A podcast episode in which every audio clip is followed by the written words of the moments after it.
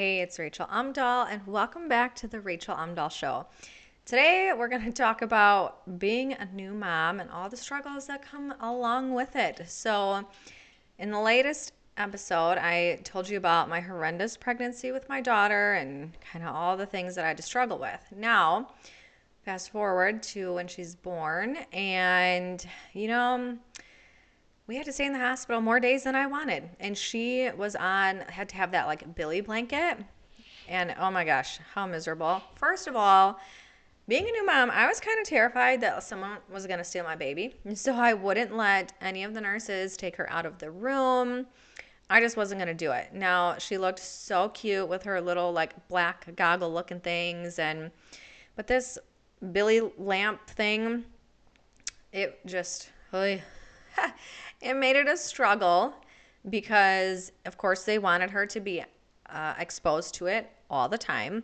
And she had it for like a good week. Now, the other thing is after she was born, um, during my pregnancy, my cousin got really sick. My beloved cousin Tony. And it is just when you think about like we when we say goodbye to someone or see you later, of course, we think that we will actually see them later. So the last time I had seen my cousin, first of all, my husband and I got lost on the way to Iowa that time too. so I just, I never would think that that would be the last time I saw him. And when I was pregnant with my daughter, my cousin, his brain tumor came back and he was really sick. So he actually, when he was in high school, he had a brain tumor. He's one of the rare people that actually survived it, right through chemo, radiation. It was gone for a good 10 years. They told him he was cured. Well, and it just ended up coming back. And because, you know, when you do like radiation and chemo and all that stuff, you can't just continually keep doing it. So that really wasn't the biggest option for him. And because of my complications during my pregnancy, I could not go and see him. And it truly devastated me. And my daughter's a November baby. And for Christmas, I mean, my whole life pretty much, I always went to Iowa to go see my family. And I was expecting to see him at Christmas so he could meet my daughter.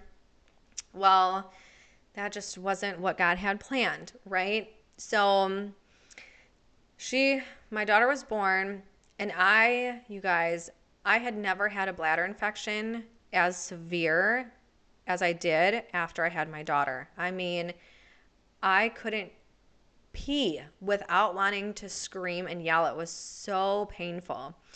So when she was three days old, I went to the doctor. I said, listen, this is like I have a bladder infection and it is so painful. They didn't even do any like tests and stuff. They just said, okay, well, let's get you some antibiotics, blah, blah, blah.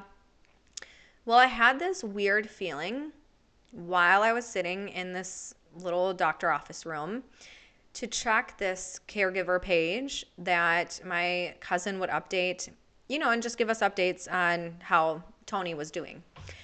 And wouldn't you know, here I am sitting in this room. I'm holding my beautiful baby girl, and I check this thing, and my cousin had passed away. And I was just so upset because, right, I wanted that goodbye. I wanted to know that, hey, this is the last time I'm going to see you. Like, it just it was terrible. I and i couldn't even go to the funeral because i just had my daughter. I had this terrible bladder infection. Like she was on this bili blanket. And it took me a long long time to accept just the situation and how everything went down. And it took me a long time to accept for one that the last time i saw my cousin was the last time and to just accept that like he wasn't going to be there for Christmas. Now, I still went and saw my family. It was great to be with them. Also, of course, very very much filled with sorrow because my cousin was pretty young. And, you know, so here's his dad at Christmas celebrating without his son. And I just can't imagine what it's like to lose a child. Um, so for all of us, it just, it's been an adjustment. And, you know, time goes so fast. And before you know it, they've been gone for five years, then it's 10 years, and it's just crazy. But nonetheless, so she was three days old when he passed away. And at that time, uh, you know, I talked about it in the last episode a little bit, but I just felt lost. I didn't know who I was. Like, I would look in the mirror and I'm like, that's really me. That's what I look like. I couldn't fit into clothes. I was so frustrated. And, you know, that's really a lot of where my journey started is just feeling lost and feeling alone. I was depressed. Every time I tried to get dressed, I'd like cry because my pants just didn't seem to ever fit. Shoes I wanted to wear, cute little boots, like I couldn't zip past my ankles. it was just terrible. And maybe you felt that way too, where people always tell you, oh, it's so beautiful, you're going to have this baby. And they, like, some people like to make it seem like it's this miraculous rainbow filled journey when really it's not always like that. I mean, I just had no plan for the future. I felt lost. And in addition to that, because my daughter was a November baby, and at that time I had graduated with an associate's degree in accounting, and I was still working towards my interior design. But my teachers, of course, so graciously told me when I was pregnant, hey, I don't suggest taking a full load of classes. Like if your baby's due, she was due, I think due date was like December 1st just in case the baby comes early, yada yada. But the thing was, if you don't take the full course load in the fall, you can't take any classes in the spring. And I was not about to let that happen. However, I did listen to my teacher's advice, but then that meant the spring semester I could not take any classes. And so I was just so frustrated. I got lost on Google and diet this, diet that. I was stay at home mom for the first nine months, so I was addicted to Dr. Oz. I mean, Dr. Oz would be like, oh, you'd have to eat, you know, a whole pallet of raspberries to get this benefit, but here's some pill and take this. And I got sucked into so much stuff, it's not even funny. Like, seriously, so much stuff. Even like this um, Montel Williams, he was on Dr. Oz with some like blender thingy. Yeah, okay. I got that thing turned into a huge mess because of course they sucker you into oh you could get this free cruise blah blah blah and i was a sucker i got suckered okay so anyways i just didn't know who i was. I had a hard time of course like having friends because i was 20 years old with a baby. Like none of my friends had babies either. And a lot of people just don't want to hang out with you right? Because you have a baby and that's inconvenient. And you know, they want to go out and party and hang out and all the things. And, you know, that just really wasn't me. Even before getting pregnant, I mean, we would go and drink on the weekends, but even then, I just wasn't like super into it. But it can be hard to get friends, and especially nowadays, right? How many times do you see where people are like, oh, uh, friend application, I think is what I see on Facebook a lot in like mom groups. And then, okay, people want to be friends, but do they really? Because if you've ever had this happen to you, people will say, oh, I'm looking for a friend, blah, blah, blah. I want to talk to them every single day. I have good friends that I love dearly, been friends for a long time, and we don't need to talk every single day, okay? But it is just like this comparison game all the time. Even when people will be like, "Oh, will you be my friend?" Sure, I'll be your friend. I'd love to. And then it's like they don't talk to you, or people want, "Oh, please come to me, talk to me," but I don't want to reach out to you.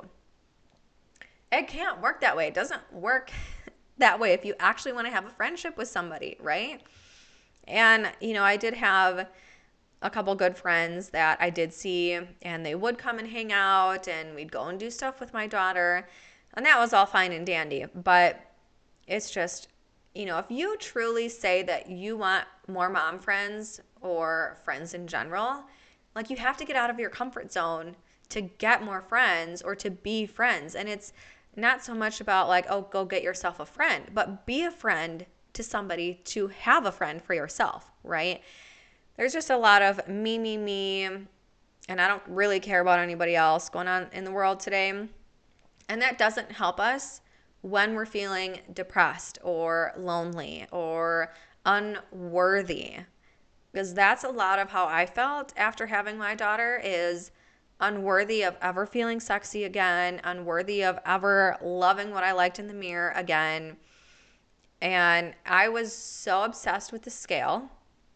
If you've ever been there, right, it's like you step on the scale every day expecting to see a different number. And when you don't drop five pounds overnight, it's like, oh, well, I'm worthless. I can't do this, blah, blah, blah. Um, but you know, I think it's just the transition to being a mom, right? And I mean, I did experience that just a little bit after having my son, too. Like, I knew better that time around, but after having him, I just wanted to get my body back. And we just need to slow down sometimes and take a breath and give gratitude to what our body is able to do, first of all, because there's so many people that can't have kids. Although that statement doesn't make it any easier when we're facing struggles ourselves of feeling unworthy. Um, you know, my quality of life at that time was not that great. I could barely get in and out of my car, which made me feel even worse, right? I could barely walk up and down stairs because I was huffing and puffing like crazy. And man, I avoided mirrors. Like, I did not want to look in a mirror, and I didn't take pictures with my daughter. Of course, now looking back, I wish I would have just taken the freaking picture because I would have so many more pictures to say, look, this is what I used to look like, and this is what I look na- like now. But I didn't, and I seriously have like five or six pictures with my daughter at my heavy weight. And it just really is kind of a sad reflection because those are that's memories, that's time that I won't ever get back. I can't just you know, snap my fingers and teleport back to that experience and take more pictures with her. And, you know, a lot of times too, when we look at old pictures of ourselves and we don't like how we look, what do we do? We criticize. Oh, I can't believe I looked like that. I can't believe I wore that. I can't believe I did my hair like that we're so critical on ourselves. And, you know, now I've gotten to the point where when I look at these old pictures, I'm happy about it because, again, and I'll probably say it a million more times, but without that experience that I went through, I wouldn't be where I am today. And that's not me anymore. I don't look like that. I don't act the same way. I'm a completely different person. So, you know, if you're struggling, maybe you're a new mom, you're adjusting to your new body, and all of these things, just know that it will get better. Just give yourself some grace, rest, and, you know, if you need someone to talk to, reach out because I would love to just help comfort you and help you feel worthy and confident. Um, but the adjustment to a new mom, especially when you're a first time mom, it can be like a roller coaster. And some people are fortunate to have, you know, a squad of friends that are, you know, maybe everyone's having kids around the same time and it makes it easier, but not everybody does. So if you've ever struggled, definitely give some kindness to a mom, a new mom that needs some support. You never know how just a little, you know, message or something saying, Hey, I'm thinking of you. I know it's rough to be a new mom. If you need anything, let me know. That's how you build connections and true friendships. You know, like having just some random friends on Facebook all the time. Great to know more people, but if you really are looking for that companion friendship, you got to actually connect with someone and talk to them and try to find something to relate. Um, so, thank you so much for listening and for being here. It truly means a lot to me. And at the end of the day, you know, I do these podcasts to just share stories of the troubles and things that I've overcome in hopes to inspire you to overcome your struggles. And that's going to be a wrap for this episode. But in the coming episodes, I'm going to tell you all about my journey to losing 100 pounds. And honestly, Took me a couple years, but I got down to a weight that I hadn't seen since high school. So that'll be in the next episode. Thanks again, and I hope you have a great day.